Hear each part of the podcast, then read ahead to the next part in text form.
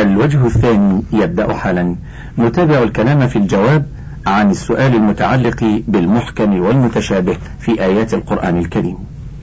من كل ما سبق يعلم أن القرآن تبيان لكل شيء وهدى ورحمة وبشرى للمسلمين. ويتبين التوفيق بين النصوص وأن الراسخين في العلم هم الذين يبتغون الحق فيرجعون بالمتشابه من الآيات إلى الآيات المحكمات تحكيما لها. فيزول الالتباس فيما تشابه من الآيات بالمعنى الخاص ويتعين المقصود منها بخلاف من في قلوبهم شك وزيغ. فهم الذين يركبون رؤوسهم ويتبعون أهواءهم فيقصدون إلى المتشابه من النصوص دون رجوع به إلى المحكم ابتغاء الفتنة ورغبة في التلبيس على الناس وإضلالهم عن سواء السبيل. أما الفرق بين تأويل القرآن وتفسيره فتأويله قد يراد به تفسيره بكلام يشرحه ويوضح المقصود منه ولو برده إلى المحكم منه. وعلى هذا يصح الوقف على كلمة العلم في قوله تعالى وما يعلم تأويله إلا الله والراسخون في العلم فإن الراسخين في العلم يعلمون معنى المتشابه من آيات القرآن والمقصود منها برده إلى المحكم من الآيات ويفسرونها. ويبينون معناها فتكون الواو في قوله تعالى والراسخون عاطفة على لفظ الجلالة وقد يراد بتأويل القرآن حقيقته ومآله والواقع الذي يؤول إليه الكلام كما في قوله تعالى هل ينظرون إلا تأويله؟ يوم يأتي تأويله يقول الذين نسوه من قبل قد جاءت رسل ربنا بالحق وكما ذكر تعالى في قصة يوسف لما سجد له أبواه وإخوته عن يوسف عليه السلام أنه قال يا أبت هذا تأويل رؤياي من قبل. فجعل عين ما وجد في الخارج تأويلا لرؤياه أي جعل مآلها وحقيقتها التي وقعت كذلك. ومن ذلك كيفيات الصفات التي أثبتها الله تعالى لنفسه كالاستواء في قوله تعالى الرحمن على العرش استوى وكمجيئه يوم القيامة والملائكة صفا صفا. قال الله تعالى وجاء ربك والملك صفا صفا. فكل من معنى الاستواء والمجيء معلوم للراسخين في العلم. أما كيفية ذلك فلا يعلمها إلا الله وحده. وعلى هذا يكون الوقوف على لفظ الجلالة في قوله سبحانه وما يعلم تأويله إلا الله. وكل من القولين في الوقف صحيح. لأن كل منهما مبني على اعتبار معنى في بيان التأويل. صحيح. ومما يمثل به للتأويل بمعنى بيان المآل والحقيقة ما ثبت عن عائشة رضي الله عنها أنها قالت كان رسول الله صلى الله عليه وسلم يقول في ركوعه وسجوده سبحانك اللهم ربنا وبحمدك اللهم اغفر لي. يتأول القرآن. تعني قوله تعالى فسبح بحمد ربك واستغفره. فالتأويل في كلامها بمعنى المآل والحقيقة التي آل إليها الكلام.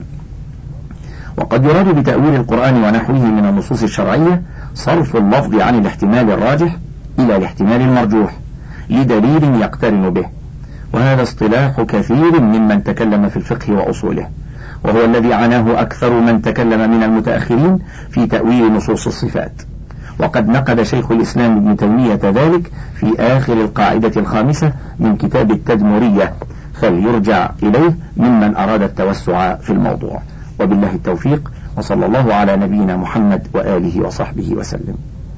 سؤال هل يصح أو يجوز للفرد أن يتكلم بما فتح الله عليه من تدبر الآيات؟ كما يسميه بعض العلماء بلطائف التفسير بالرغم من أن هذا ليس مستندا ولا أيضا يوجد له أثر موقوف على صحابي أو حديث مرفوع إلى النبي صلى الله عليه وسلم. جواب الحمد لله وحده والصلاة والسلام على رسوله وآله وصحبه وبعد. يجوز لعالم بما يحيل المعاني ممن لديه معرفة باللغة العربية وبقواعد الشريعة العامة أن يفسر القرآن مستعينا في ذلك بتفسير بعضه لبعض وبتفسير السنة الصحيحة له وسلف الأمة المعتبرين. أما تفسيره بمجرد الرأي والهوى فحرام لما روى ابن جرير وغيره أن رسول الله صلى الله عليه وسلم قال من قال في القرآن برأيه فليتبوأ مقعده من النار. وبالله التوفيق وصلى الله على نبينا محمد وآله وصحبه وسلم. سؤال هل يجوز أن نشرح دليلا من الآيات الكريمة دون أن نذكر نص الآيات؟ جواب الحمد لله وحده والصلاة والسلام على رسوله وآله وصحبه وبعد. يجوز شرح الآيات وذكر معناها دون قراءة نصها إذا كان الشارح ثقة مأمونة عالما بتفسير الآيات على طريقة أهل السنة والجماعة. وبالله التوفيق وصلى الله على نبينا محمد وآله وصحبه وسلم. سؤال في بعض الآيات القرآنية يقول الله عن نفسه نحن. وفي بعضها يقول هو. أي أنه يذكر نفسه بالجمع أحيانا وبالمفرد أحيانا. فما معنى هذا؟ جواب الحمد لله وحده والصلاة والسلام على رسوله وآله وصحبه وبعد. من أساليب اللغة العربية أن الشخص يعبر عن نفسه بضمير نحن للتعظيم ويذكر نفسه بضمير المتكلم الدال على المفرد كقوله أنا وبضمير الغيبة نحو هو أو بضمير الغيبة نحو هو. وهذه الأساليب الثلاثة جاءت في القرآن. والله يخاطب العرب بلسانهم. وأما زعم النصارى أن مثل قوله سبحانه إنا نحن نزلنا الذكر وما أشبهها تقتضي التثليث فهو زعم باطل. تدل الآيات القرآنية والأحاديث النبوية وإجماع أهل العلم والإيمان على بطلانه. مثل قوله تعالى وإلهكم إله واحد لا إله إلا هو الرحمن الرحيم. وقوله سبحانه قل هو الله أحد الله الصمد. إلى آخر السورة. والآيات في هذا المعنى كثيرة جدا. وبالله التوفيق. وصلى الله على نبينا محمد وآله وصحبه وسلم. سؤال ما هو الكتاب الأجود في التفسير من الكتب الموجودة حاليا وسابقا؟ جواب الحمد لله وحده والصلاة والسلام على رسوله وآله وصحبه وبعد. أجود كتب التفسير يختلف باختلاف طاقة القارئ ووسعه. وعلى كل حال أجودها في نفسها كتاب تفسير ابن جرير الطبري وكتاب تفسير ابن كثير ونحوهما من كتب التفسير بالأثر. فإنها أسهل تعبيرا وأعدل في فهم المراد وألمس لمعاني القرآن وأقرب إلى إصابة الحق وبيان مقاصد الشريعة. مع ذكر ما يشهد لذلك من الأحاديث والآثار الثابتة. ورد المتشابه من الآيات إلى المحكم منها. وبالله التوفيق وصلى الله على نبينا محمد وآله وصحبه وسلم. سؤال أرجو من سماحتكم أن تفهموني بعض معاني الآيات مثل حامين ألف لام ألف لام صاد عين سين قاف وهل تقرأ هذه عين؟ لأن المدرسين يقولون هكذا. وهل هي معجزة يريد الله بها إعجاز فصحاء قريش؟ أم لا يعلم معناها إلا الله؟ جواب الحمد لله وحده والصلاة والسلام على رسوله وآله وصحبه. وبعد فيه آراء للعلماء والراجح أنها ذكرت هذه الحروف الله أعلم في أول السور التي ذكرت فيها بيانا بإعجاز القرآن وأن الخلق عاجزون عن معارضته بمثله هذا مع أنه مركب من هذه الحروف المقطعة التي يتخاطبون بها. وهذا هو الذي نصره شيخ الإسلام ابن تيمية رحمه الله وارتضاه أبو الحجاج المزي رحمه الله. وبالله التوفيق وصلى الله على نبينا محمد وآله وصحبه وسلم. سؤال ما حكم الشرع في التفاسير التي تسمى بالتفاسير العلمية؟ وما مدى مشروعية ربط آيات القرآن ببعض الأمور العلمية التجريبية فقد كثر الجدل حول هذه المسائل. جواب الحمد لله وحده والصلاة والسلام على رسوله وآله وصحبه وبعد. جواب إذا كانت من جنس التفاسير التي تفسر قوله تعالى أولم ير الذين كفروا أن السماوات والأرض كانتا رتقا ففتقناهما وجعلنا من الماء كل شيء حي. بأن الأرض كانت متصلة بالشمس وجزءا منها ومن شدة دوران الشمس انفصلت عنها الأرض ثم برد سطحها وبقي جوفها حارا وصارت من الكواكب التي تدور حول الشمس.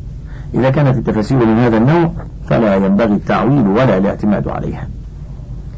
وكذلك التفاسير التي يستدل مؤلفوها بقوله تعالى وترى الجبال تحسبها جامدة وهي تمر مر السحاب على دوران الأرض.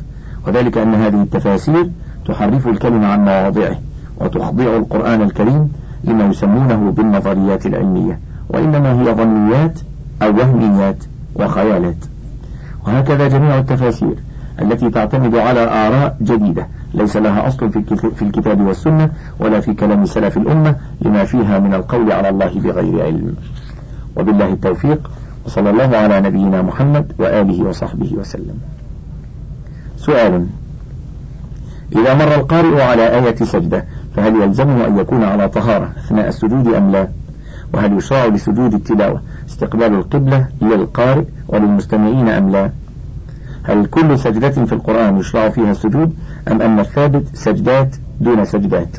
وما هي السجدات الثابتة والتي يشرع لها السجود؟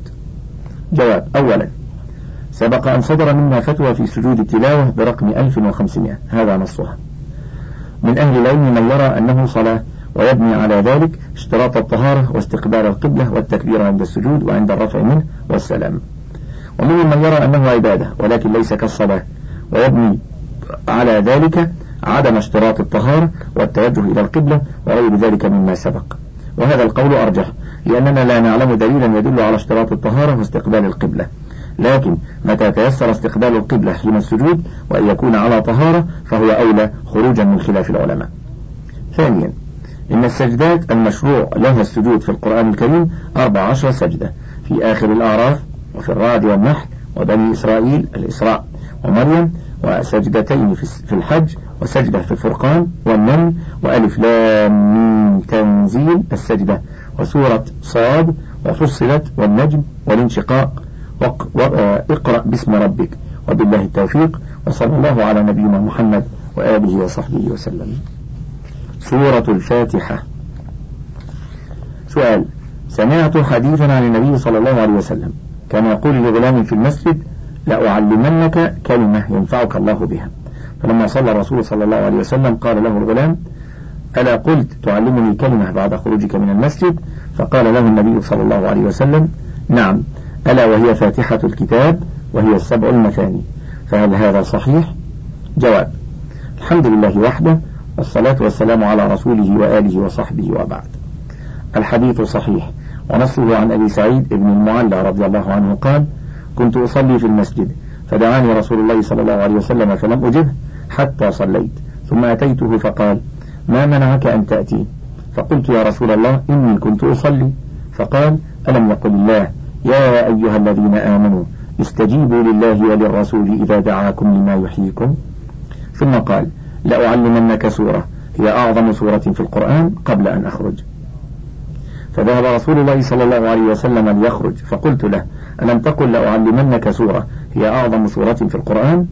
قال الحمد لله رب العالمين هي السبع المثاني والقرآن العظيم الذي أوتيته رواه البخاري وغيره. وبالله التوفيق.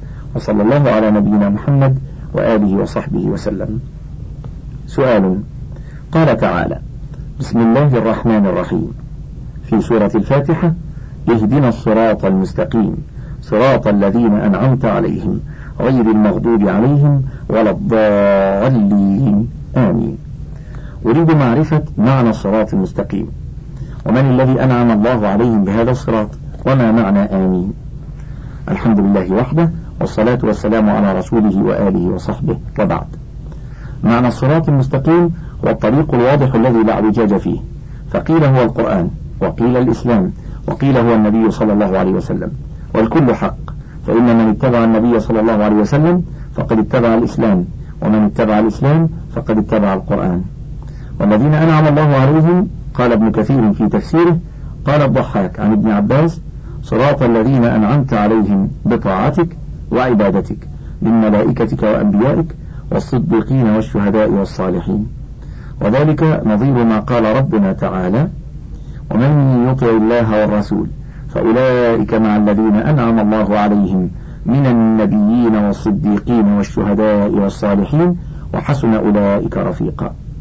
ومعنى آمين اللهم استجب وبالله التوفيق وصلى الله على نبينا محمد وآله وصحبه وسلم. سؤال.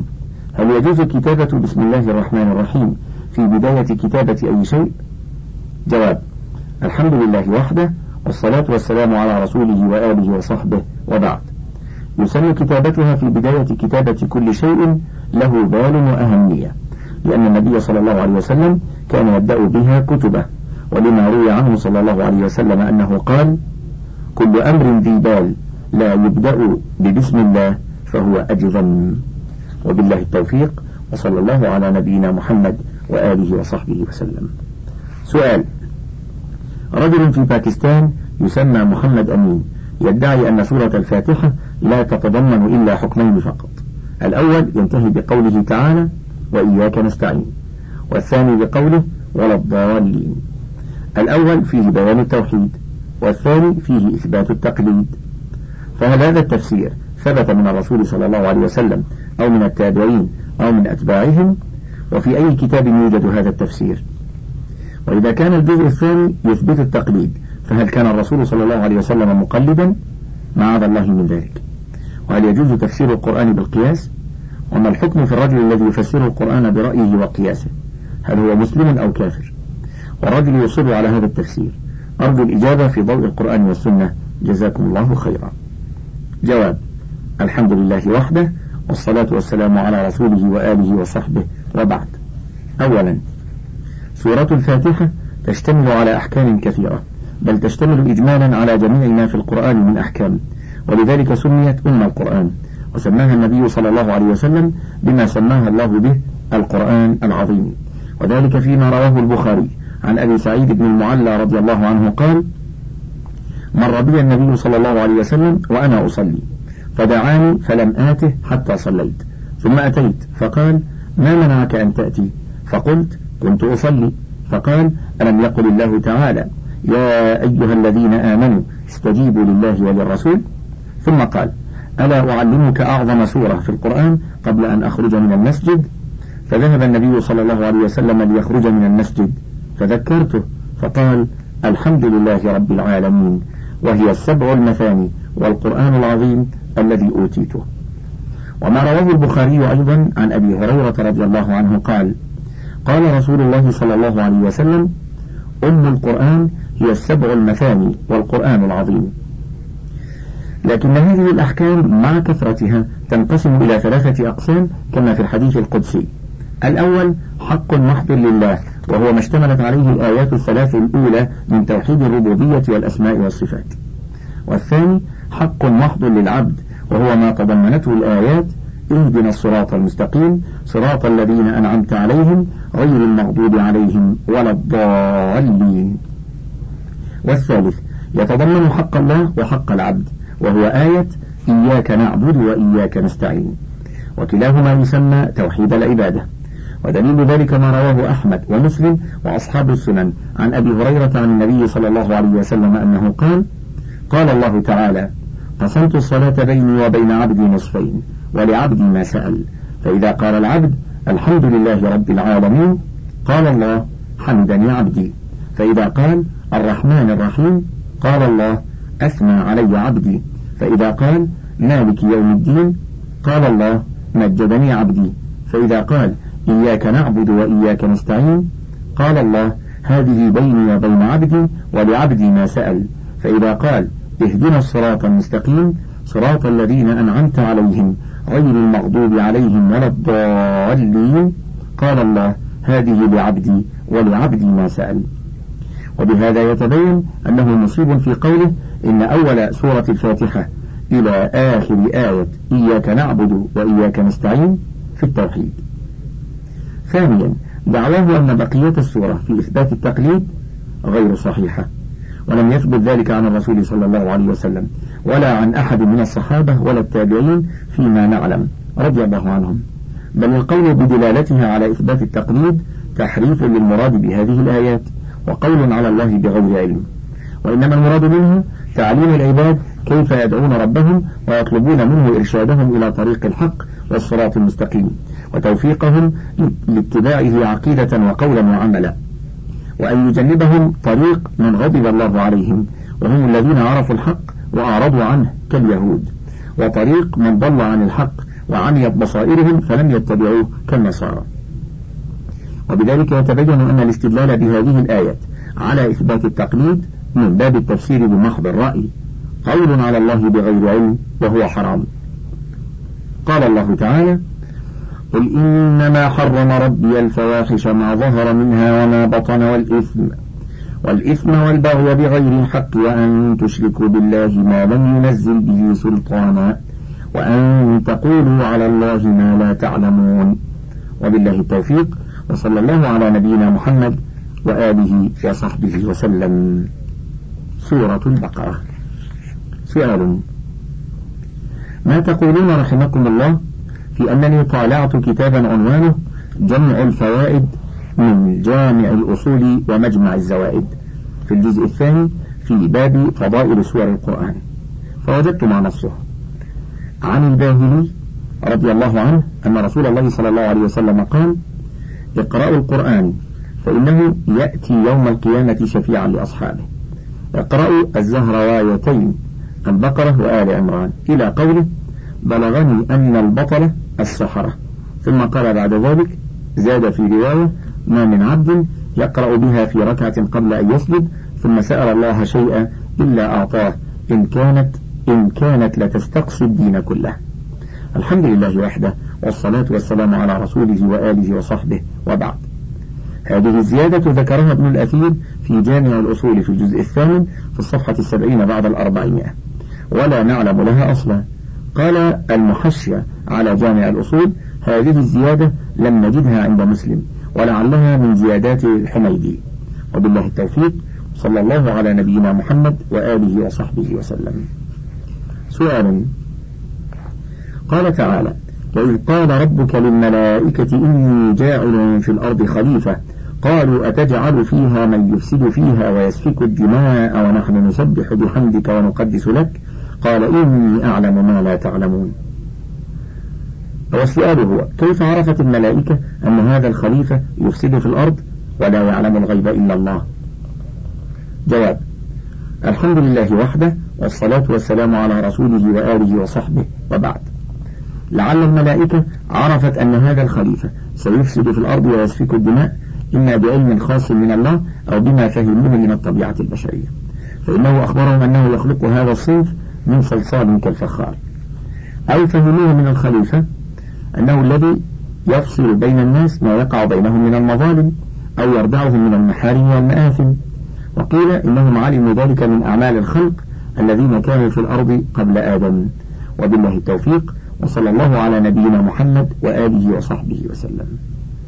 سؤال عندي مشكلة في تفسير آية قرآنية وهي ولا تشتروا بآياتي ثمنا قليلا. أرجو من فضيلتكم التصرف بشرحها بتفصيل. جواب الحمد لله وحده والصلاة والسلام على رسوله وآله وصحبه وبعد. قال ابن كثير رحمه الله تعالى في بيان تفسير هذه الجملة المسؤول عنها يقول لا تعتاضوا عن الإيمان بآياتي وتصديق رسولي بالدنيا وشهواتها فإنها قليلة ثانية. وقال أيضا وفي سنن أبي داود عن أبي هريرة رضي الله عنه قال قال رسول الله صلى الله عليه وسلم من تعلم علما يبتغي به وجه الله لا يتعلمه إلا ليصيب به عرضا من الدنيا لم يرح رائحة الجنة يوم القيامة. فأما تعليم العلم بأجرة فإن كان قد تعين عليه فلا يجوز أن يأخذ عليه أجرة ويجوز أن يتناول من بيت المال ما يقوم به حاله وعياله. فإن لم يحصل له منه شيء وقطعه التعليم عن التكسب فهو كما لو لم يتعين. وإذا لم يتعين عليه فإنه يجوز أن يأخذ عليه أجرة عند مالك والشافعي وأحمد وجمهور العلماء. كما في صحيح البخاري عن أبي سعيد في قصة اللذيذ إن أحق ما أخذتم عليه أجرا كتاب الله. وقوله في القصة المخطوبة زوجتكها بما معك من القرآن. فأما حديث عبادة بن الصامت أنه علم رجلا من أهل الصفة شيئا من القرآن فأهدى له قوسا فسأل عنه رسول الله صلى الله عليه وسلم فقال إن أحببت أن تطوق بقوس من نار فاقبله رواه أبو داود وروي مثله عن أبي بن كعب مرفوعا فإن صح إسناده فهو محمول عند كثير من العلماء منهم أبو عمر بن عبد البر على أنه لما علمه لله لم يجز بعد هذا أن يعتاض عن ثواب الله بذلك القوس. فأما إذا كان من أول الأمر على التعليم بالأجرة فإنه يصح كما في حديث اللذيذ وحديث سهل في المخطوبة والله أعلم. وبالله التوفيق وصلى الله على نبينا محمد وآله وصحبه وسلم. سؤال عن أبي هريرة عن النبي صلى الله عليه وسلم قال قيل لبني إسرائيل ادخلوا الباب سجدا وقولوا حطة. فدخلوا يزحفون على أستاههم فبدلوا وقالوا حطة حبة في شعرة. صحيح البخاري المجلد الثاني باب وإذ قلنا دخلوا هذه القرية. الآية في الصفحة الثالثة والأربعين والستمائة. قال محمد حفظ الرحمن في تصنيفه قصص القرآن الجزء الثاني في الصفحة السابعة عشرة. يفهم من رواية البخاري أن بني إسرائيل يزحفون على أستاههم ولكن ليس هذا مشي المتكبرين مروجا ومعقولا في العالم. بل شبههم هكذا أضحوكة للناس فالتفسير الصحيح لعبد الله بن مسعود أنه قال إن بني إسرائيل يمشون مرحا وتبخترا رافعا برؤوسهم حين دخلوا البلد ويتحركون أستاههم ويميلون بصدورهم يمينا وشمالا. كما يمشي المتكبرون كذا في قصص القرآن لمحمد حفظ الرحمن. فماذا ترى في هذا الباب أتفسير البخاري حق أم تفسير عبد الله بن مسعود؟ فصل فيه القول بالقرآن والسنة. فجزاكم الله عنا وعن المسلمين جزاء حسنا. أجمعين. الحمد لله وحده الصلاة والسلام على رسوله وآله وصحبه وبعد. أمر الله تعالى بني إسرائيل أن يدخلوا باب بيت المقدس خاشعين شكرا له تعالى. ويقولوا يا ربنا حط عنا ذنوبنا حطا أي اغفر لنا ذنوبنا مغفرة. ووعدهم سبحانه إنهم امتثلوا أمره أن يغفر لهم خطاياهم ويكفر عنهم سيئاتهم. لكنهم لم يمتثلوا أمره بل بدلوا ما أمروا به من القول والعمل. فدخلوا يزحفون على أستاههم قائلين حبة في شعرة أو في شعيرة. تلاعبا منهم بأمر الله تعالى وسخرية واستهزاء وتبديلا لتشريعه سبحانه قولا وعملا. بدلا من طاعته والخضوع لأوامره شكرا لنعمته. فأنزل على الذين ظلموا منهم بأسه وأذاقهم عذابه جزاء وفاقا بتبديلهم وتحريفهم شرعه وتمردهم عليه كما جاء في حديث أبي هريرة عن النبي صلى الله عليه وسلم تفسيرا للآيتين.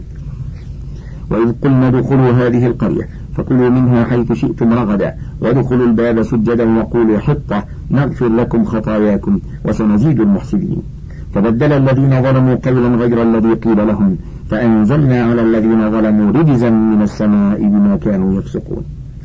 وتفسيرها بما جاء في الحديث هو الصحيح لأنه عن النبي المعصوم صلى الله عليه وسلم.